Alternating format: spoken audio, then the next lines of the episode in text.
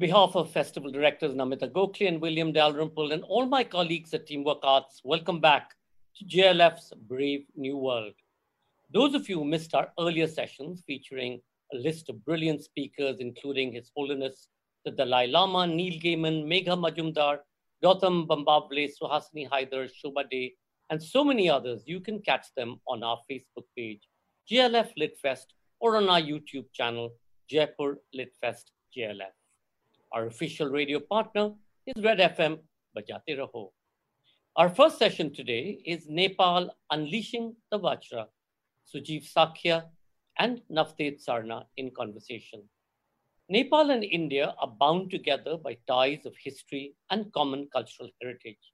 A timely session with author and thought leader Sujeev Shakya and writer and diplomat Navtej Sarna on the economic and geopolitical realities of the region and the need and impetus to reinforce the ties of friendship in these fraught times, even as borders are being redrawn. Sujeev Shakya is a thought leader who traverses many worlds. He earned the title of Nepal's CEO, Chief Eternal Optimist, for the optimism he projected in his book, Unleashing Nepal. He writes a regular column for the Kathmandu Post, and his book, Unleashing the Vajra, Nepal's journey between India and China was earlier launched at the Jaipur Literature Festival 2020, and I believe he's trying to now add a last uh, chapter to it. Navtej Sarna is the author of the novels The Exile and We Weren't Lovers Like That, and the short story collection Winter Evenings. His non-fiction works include the Book of Nanak, Second Thoughts, and Indians at Herod's Gate, based in Jerusalem as well as two translations, Zafarnama and Savage Harvest. As a professional diplomat, he has served as India's High Commissioner to the United Kingdoms, an ambassador to Israel, and more recently, as India's ambassador to the United States of America. Please do comment and ask questions by typing it in the comment section below. And in case any of you drop off due to bandwidth issues, you can find us on our YouTube channel, Jaipur Litfest JLF. And of course, if we drop off, just hang in there and we'll be right back. Ladies and gentlemen, Nepal, Unleashing the Vajra, Sujeev Shakya, and Navtej Sarna in conversation. Over to you, Navtej. Thank you, Sanjoy. Pleasure to be back at uh, the JLF uh, and pleasure to be here with you and with Sujeev. Uh, welcome, Sujeev. And uh, Thank you. I think it's, Thank you, Navtej. Thank you. It's, uh, we last met at JLF proper, and now yes. we are meeting in the brave new world. So yes. we are here, and I think Sanjoy has already done the intros, so I won't uh, repeat everything, except I'll say that in addition to being called the chief eternal optimist, you've also become uh, your name has become synonymous with the word unleashing, I believe, in Nepal, because you've unleashed Nepal and you've unleashed now the Vajra, which is the thunderbolt. Yes. I mean, a normal observer would think that the thunderbolt is the cartographic aggression that Nepal has conducted on India, as it is being called. But I will come back to that later. I would like us to, uh, like you to tell us and the audience as to what is the unleashing of the thunderbolt? What is the thunderbolt that you see in Nepal? And why does it need to be unleashed? What is leashing it down?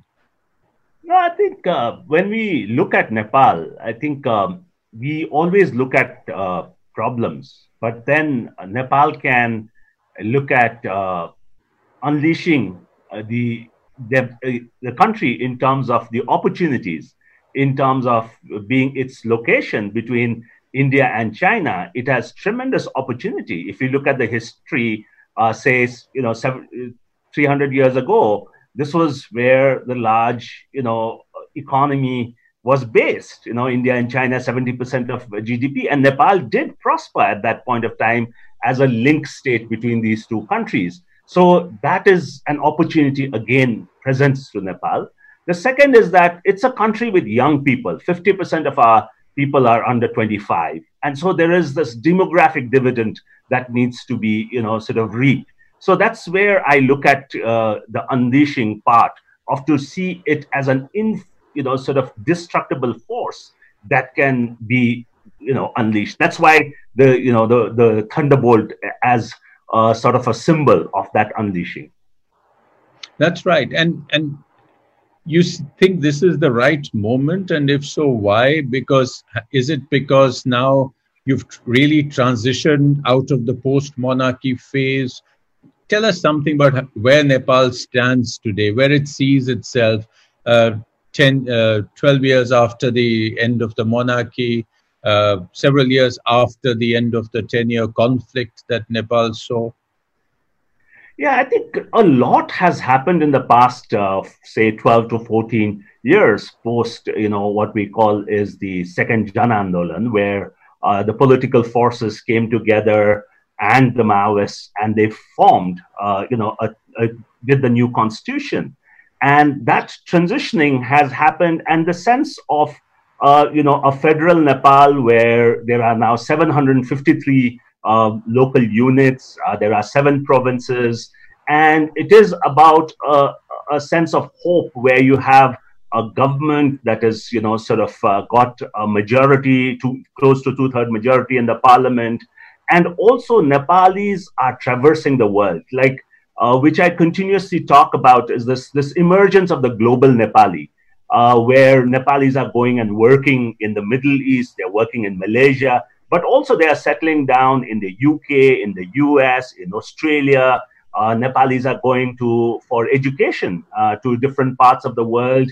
Uh, so, so if you look at it, it's a generation that is getting globally exposed, uh, that has uh, bringing in different perspectives from around the world, and that is transforming. And if you see that transformation, you can see in the you know, sort of the way uh, young people in uh, you know sort of um, behave, the way young people go on doing business, uh, the new uh, entrepreneurship that has flourished in terms of you know technology, communication, ICT. So so it's it's the change that has happened, and also you've put a lot of sort of the systems and processes that were associated with a feudal structure uh, quite a bit behind. I won't say that is, you know, sort of completely over.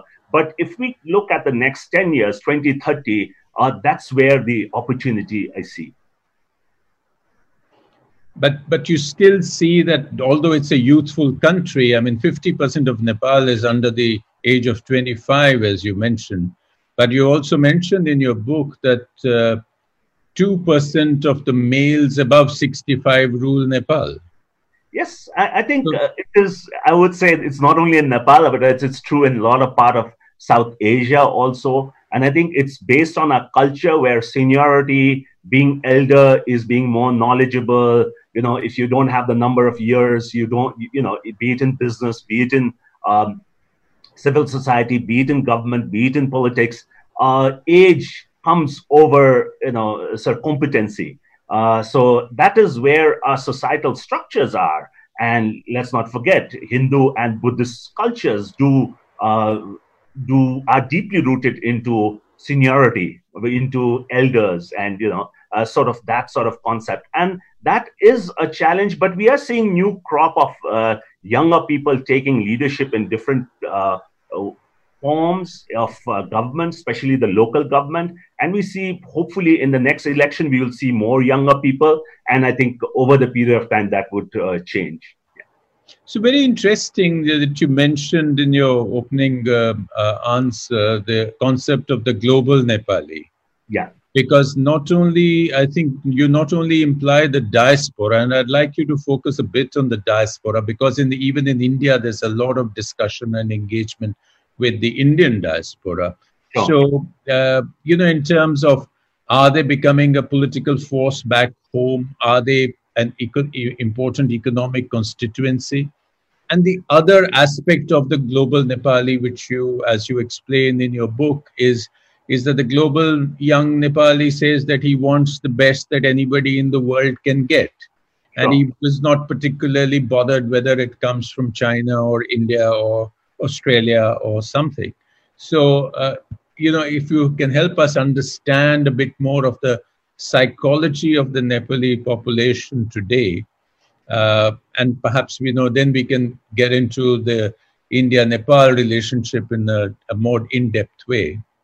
you know, th- thanks. I, I think uh, the what we need to look at historically, Nepalis have been a population that keeps migrating. So they have migrated to different parts of the world, uh, and it is. Uh, you know, right from 1857, no? Yeah, not only 1857, but even if you go from the sixth century, going to Tibet, you know, Arniko going to China, um, is going to say as far as Malaysia, Burma, so, so this has been happening, and of course, uh, you know, sort of migrating to India. Uh, so that has been happening. But in the 90s, the ease of getting a passport in seven days from a district office changed everything. So people could uh, travel around the world, work in any part of the world, and today we would have Nepalis in, uh, you know, sort of uh, more than 100 countries and you can go to Portugal, you'll find them in Poland, you'll find it, you'll find them in Kenya, you'll find them in Tanzania, you know, and, and air travel, cheaper air travel has made this also possible. So there are three types of people who, uh, I would say. One is that people who would go and work and come back to Nepal. Uh, there are people who go as students. So if you look at Australia, last uh, last year, 60,000 students going in, spending 1.3 billion dollars. Um, many of them don't come back. Uh, people who are going to US or Canada, uh, they would you know prefer to settle there. And there are people who go to completely you know uh, go and work and settle and and there are you know sort of permanent residency programs in Australia, Canada, in also in UK and other places where people have settled down. So you have this you know tendency of this movement, and in this you find that many of them are investing back in Nepal. So if you look at uh, there is a you know sort of uh, one of the richest um, Australians in the top 200 list is a Nepali who has got an education business there, and he's investing back here. There are Nepalis who are uh, got a hotel change in Germany. Uh, there are you know re- running restaurants in US and UK, running technology businesses in US, US. So that and they are creating jobs for Nepalis. They are also bringing money back. So the the economic side is there, but also on the political side uh, the the workers who go to work in Malaysia or uh, Middle East comprise of a big uh, political constituency uh, for political parties. You know, I mean, for them too. So if you see around the world, there are uh, groups that are formed around party lines, like you see in, in parties parties in Kathmandu. Yeah, parties in Kathmandu. So you'll have a Nepal Communist Party, say a New York uh, or a Doha uh, you know, and within that you have district committees of these parties. So, so that is also so the Nepalis, while they have become global, they have also taken the uh, their tremendous interest in politics and political groups around the world, and that's that's also been while a, a big uh, sort of an impediment in terms of really unleashing the potential of the global Nepali. And are, are they also divided on ethnic lines or regional lines like Indian communities abroad?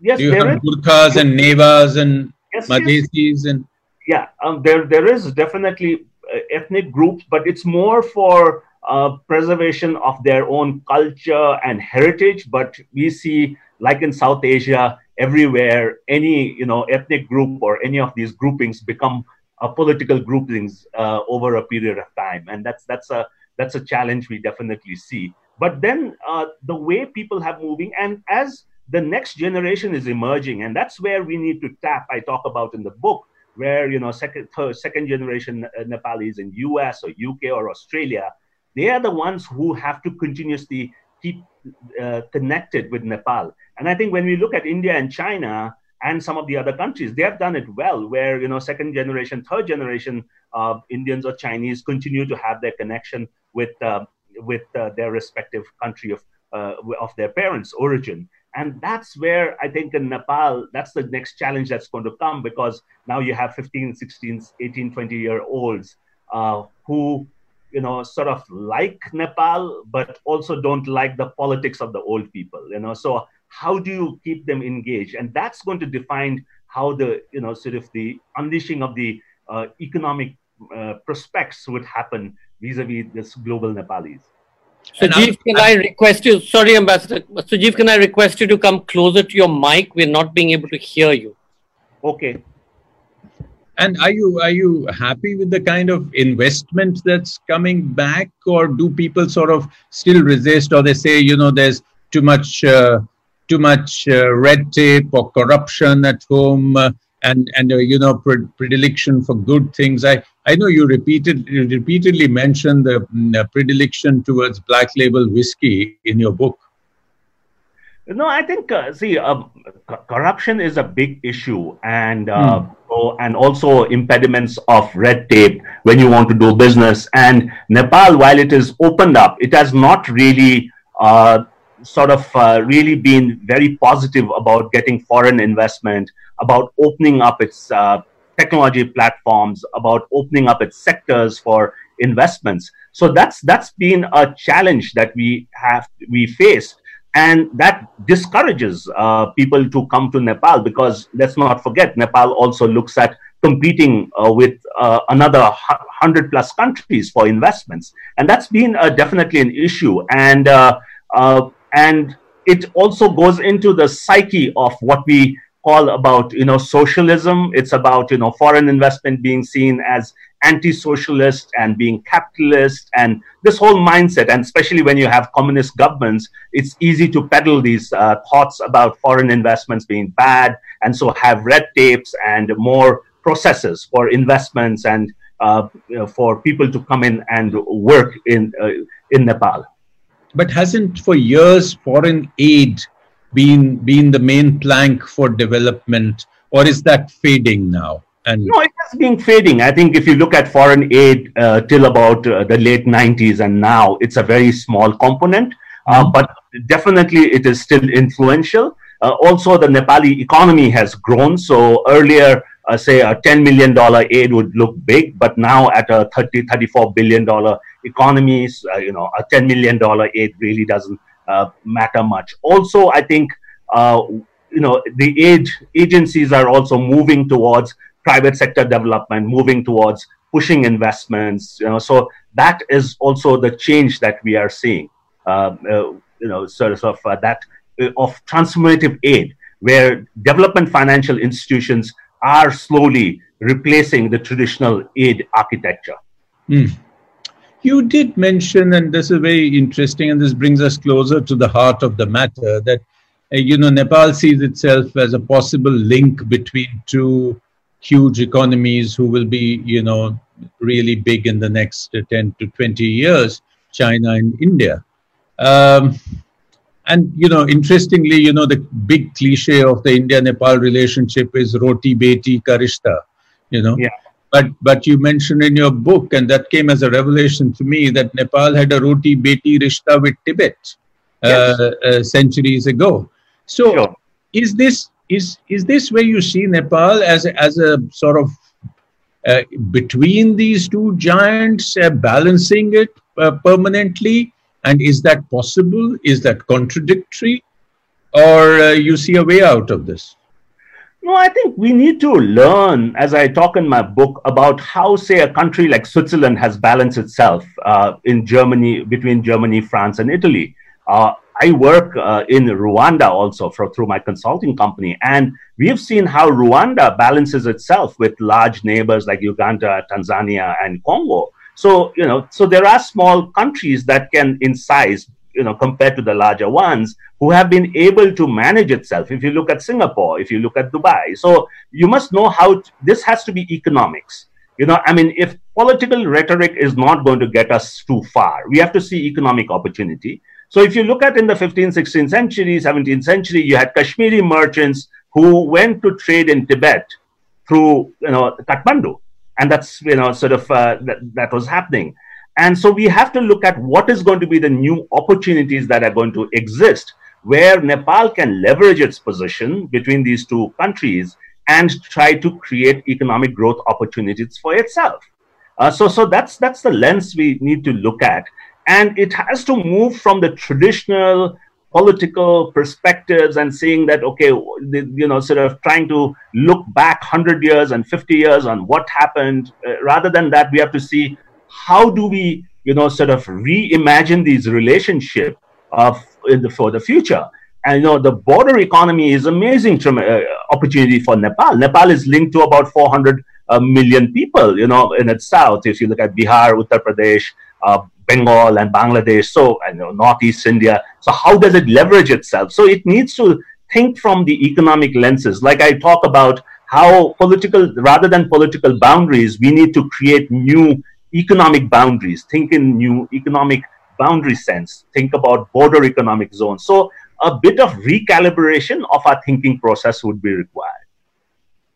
On both sides, even with China? Uh, on China also, because China, we need to understand that China was not our neighbor. It was Tibet that was our neighbor for centuries.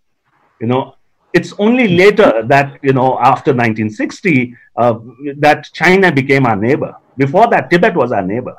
So we had a very deep relationship with Tibet. I mean, if you look at the northern parts of Nepal, it has a lot of social, cultural relationship. Like my father traded in Tibet, you know, so there was a lot of, uh, you know, sort of uh, economic relationship. And they brought back uh, different sets of cultures and different set of uh, beliefs. And let's not also forget that Buddhism has been the connector in between these two countries, which is very a little talked about.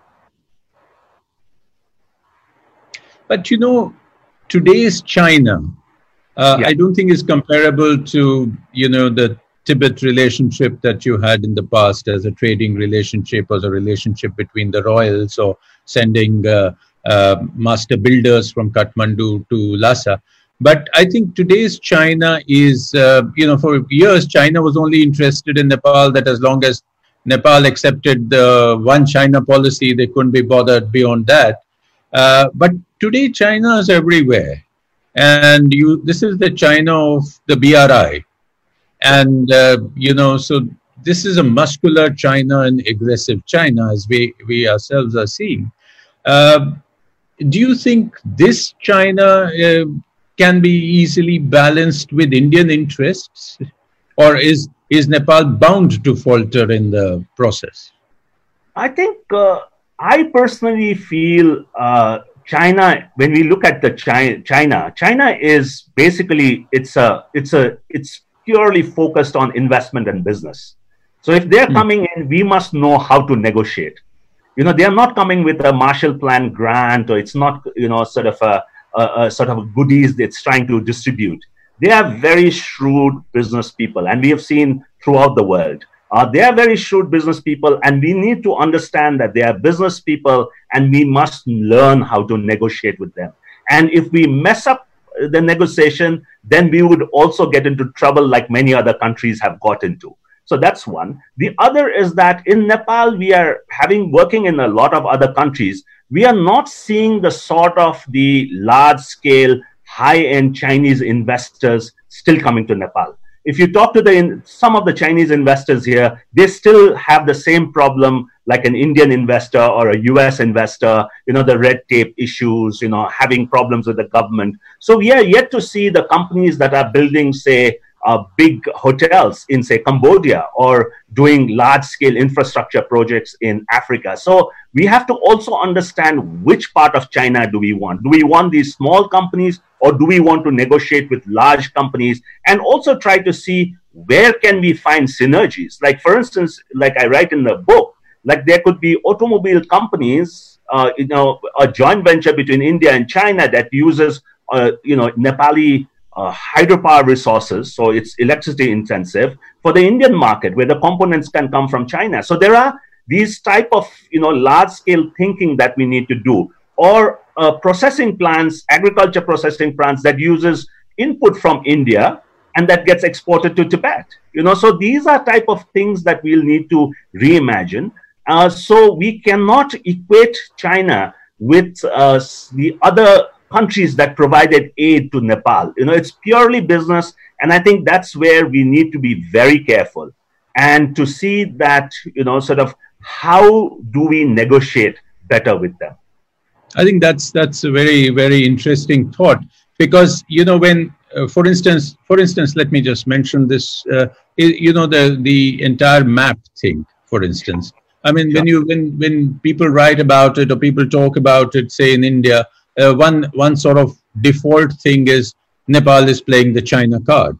Yeah. So from what you're saying, are you dismissing this entire idea of a China card, or is there a political China card?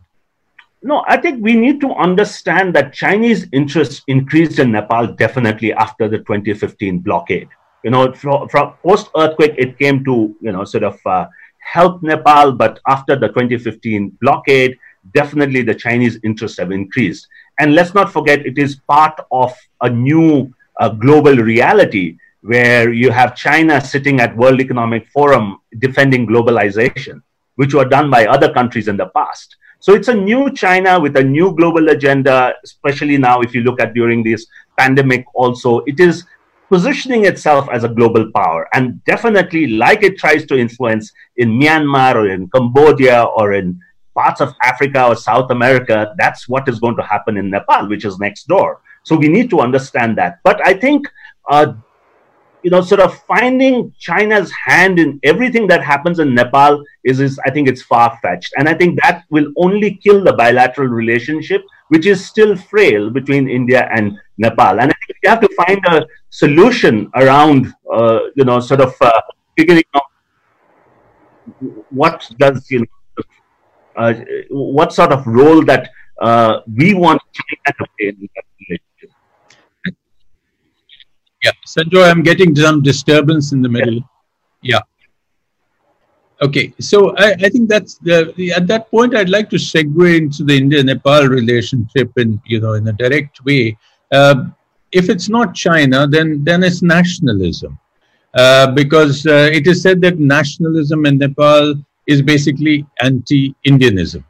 I, would like you to comment on that if it is true or it is an exaggerated perception because I would have thought that uh, you know it would be beneficial for Nepal and India to to work out a, you know mutual dependencies, mutual interest, rather than getting into uh, you know a, a, permanently and which seems to be becoming a permanently antagonistic situation, whether it's the blockade or the constitution or the Madhesis, uh, you know. So, how do you see that from Kathmandu? Oh, no, in I think definitely we need a recalibration. And I think we need to just pause and look at how things have changed in both the countries. You know, India is emerging as an economic power. Nepal needs to realize that and to see how we can take advantage of it. Uh, for India, it also needs to see that, you know, Nepal has you know changed over these 10 15 years. There's been a lot of changes that have taken place. The emergence of the global nepali. Earlier like people like me we used to go to india to study. You know india was very close to us you know and you know there is these relationships uh, that were there but today younger nepalis are exposed to the world so there is a comparative they make so we need to look at that we need to also look at this in terms of our relationship the cultural and social is still strong. Like, you know, a couple of weeks back when the Bollywood actress, uh, actor committed suicide, there was a lot of discussion of that in Nepal, which will not happen for a Chinese actor. You know, so there is connection, be it the way we conduct our weddings based on Bollywood uh, television serials or the way we, you know, yeah. Uh, uh, Sujeev, let me stop you right there because from there I would like to know if you're talking about these issues, if you were given six months as an Indian policy maker. Sure. What would you think India's correct approach should be? Uh, clearly, you think the blockade was a mistake. Sure. Uh, uh, are there other mistakes? What is it that we are not doing? I give you three minutes to answer that very easy question. so I think one is that uh, definitely how does India leverage the large alumni network of people who have studied in India or worked in India? How does it engage them? I think that's, I would say that's a very important thing to look at. Number two, we have to move the relationship from Delhi and Kathmandu now to province levels. Janakpur should be talking to Patna, you know, Nepal, uh, you know, sort of uh, Surkhet should be talking to Lucknow. We have to build province to province relations and we have to really look at the border. The third thing is to see the people in the border for them the you know the relationship is very important you know there are 600000 indians who come and work in nepal and send back 3 billion dollars there are nepalis you know uh, sort of uh, 6 million nepalis who work in india and they are sending back money. So there is this relationship we need to understand and the focus has to move from the capital to see how do we leverage this people to people relation. And definitely, uh, lastly, is that we need more exchanges around young people you know in both the countries. Because earlier we used to go to india a lot of indians used to come to nepal both the uh, you know sort of uh, in both the countries the young people have many options how do you make them understand the other country better? And how do we build programs around, you know, people to people exchanges? Because if we have the people to people exchange right, I think the G2G and, you know, the government to government relationship, that is going to improve. So I think the focus will be on people, be it the alumni, be it the people in the border, or be it the young people. So, if, you know, before we turn to audience questions, if I can just open the lens a little wider and take you away from the bilateral politics, uh, you know, we, we have several areas of common interest. You know, being part of the Himalayan structure, uh, India, Nepal, Bhutan, you know, uh, China for that matter. You know, there are several areas which issues of rivers, protection of environment, uh, protection of our forestry, uh, protection of the glaciers. Uh, are we doing enough work together on this, or do you think this is an opportunity which we're missing out on?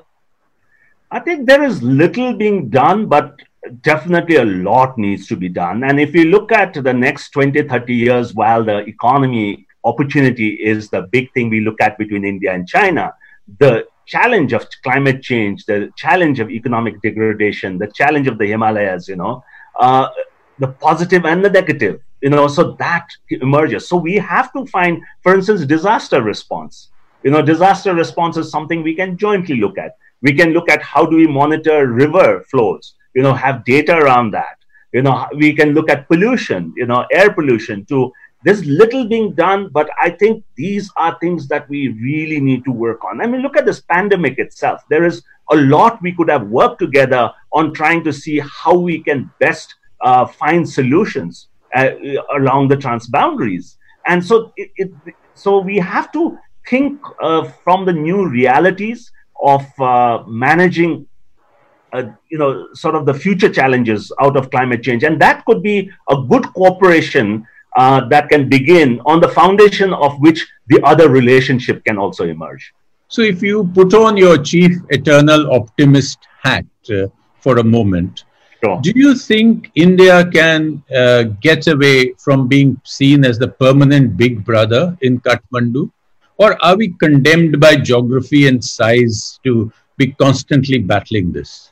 No, I think it is possible. And I think the word big brother itself can have challenges. And I think when you use the word brother itself, you know, roti beti in a place where we are talking about 50% women and a lot of women empowerment, is the beti word the right word? So we'll have to start examining because the hope I have is that when in 2014, uh, when Prime Minister Narendra Modi visited Nepal, he got amazing reception and we always thought that you know there is a recalibration of relationship that is going to happen.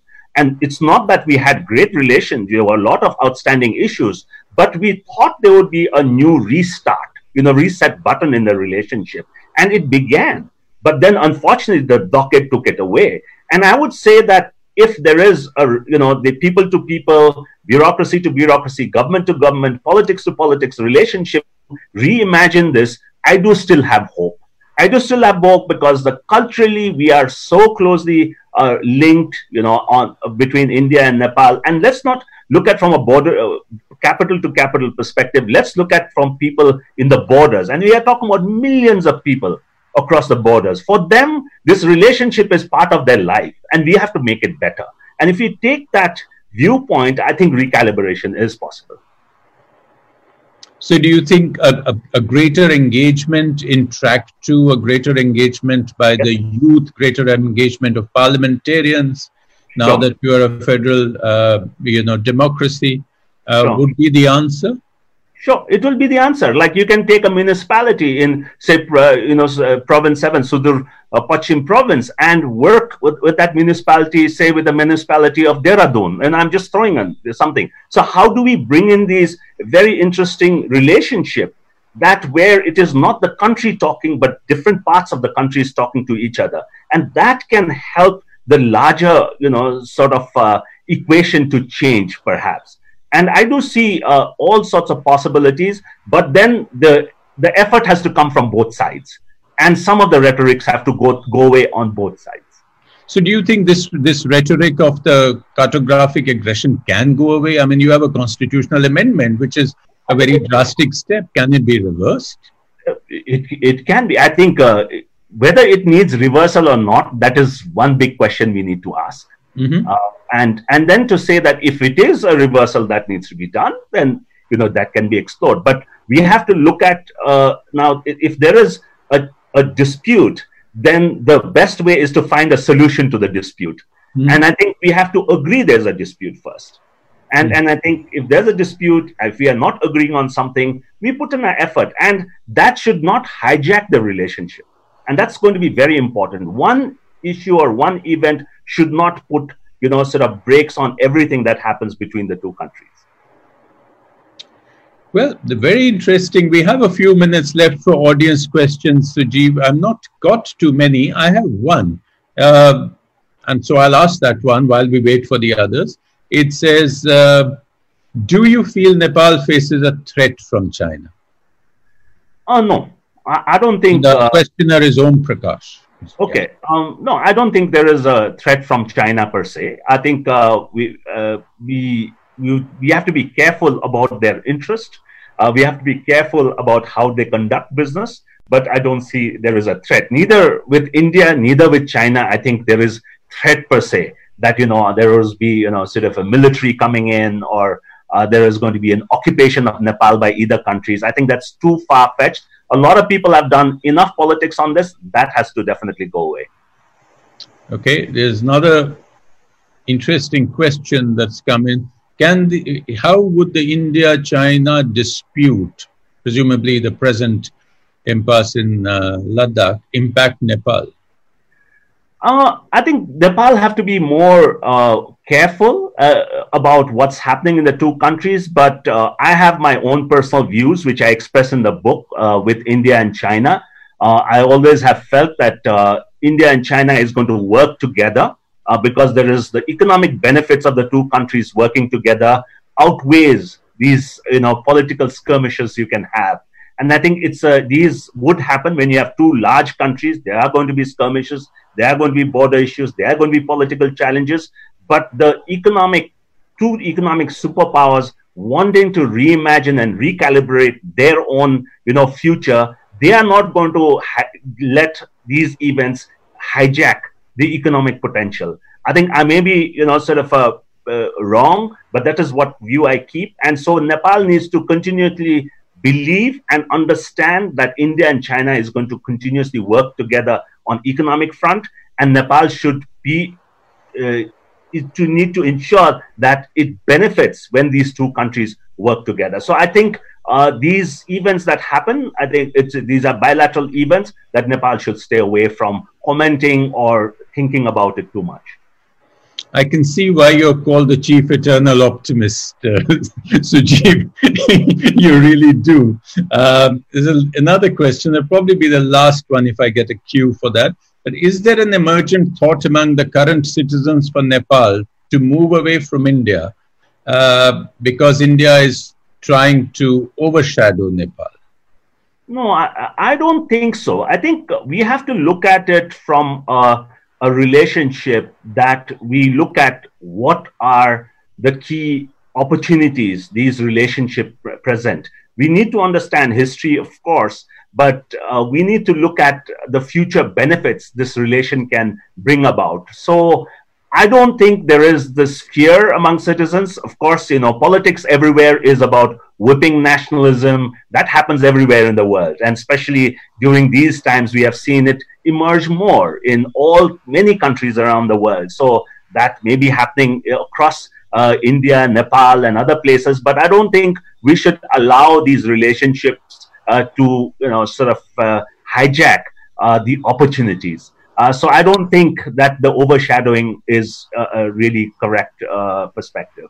But then, how do you? Uh, isn't that the kind of fear behind such moves like the current uh, debate on, uh, you know, the citizenship uh, bill, which would means women would from outside would have to wait much longer for a citizenship by naturalization in Nepal? Is that a, a, a sort of sense of uh, fear of being swamped by Indians, for instance? Uh, the citizenship discourse, I think uh, what we are looking at is that naturalization process can be similar in many countries. So if you look at the seven year naturalization, India has its own naturalization process. But what we are trying to, we are disagreeing on the government is to treat men and women separately. Mm-hmm. You know, so so if it is a seven year naturalization, it should apply to both, you know, in, yeah. Nepali women marrying Indian or, you know, sort of foreign men and you know, sort of Nepali men marrying uh, for Indian or foreign women. And I think the citizenship issue is again a lot to do with nationalism because historically, while Nepalis, and this comes to with our Hindu conservatism also, while Nepalis did not mind to go anywhere around the world, it restricted people to come to Nepal. And, and if you look at historically, even to go to Kathmandu, a lot of people from the Tarai, the you know, uh, from the Madhes used to, it was not easy for them to come to Kathmandu. Yeah, so you had a sort of license for Kathmandu. Yes. No? So, so that is that very myopic, inward looking thinking, which has not changed so much. So I think we, as I've continuously talk and write about, we need to again reimagine this in the context 21, 21st century. And I hope with more pressure from younger people, this is going to transform. Okay, uh, I do have a couple of other questions that have come in, but I think you've already answered that in your uh, different ways. So I, I'll end with this question. You talked of Nepal's future being linked to the economies of India and China, essentially, and cutting out the politics or balancing it to the best possible way. What are the sort of sunrise areas for for the economy that you see in Nepal? I think the one that has been successful is tourism, and we know yes. about that but what else? Yeah, tourism is big because if you look at between India and China, 2030 outbound is going to be, you know, sort of uh, about you know, a, a, huge number. We are talking about 500 million people traveling out of these two countries. So Nepal, of course, needs to benefit. The other is that the young Nepalis have been engaging in a lot on the what we call is the ICT sector, you know, information communication technology. If you look at our current exports, 37% of our exports are, you know, in the service sector. There are Nepali companies that are writing code for Indian e-commerce portals you know, and they are doing, you know, work for different uh, companies in China. So, so that is what we see as a future where the service industry that is going to feed in and full of young people that's going to feed in to the growth of these uh, to, to our two neighbors. Thank you, Suji. We are out of time. Thank you very much for that discussion. We could have gone on, but we are out of time. So thank you very much. And back to you, Sanjoy.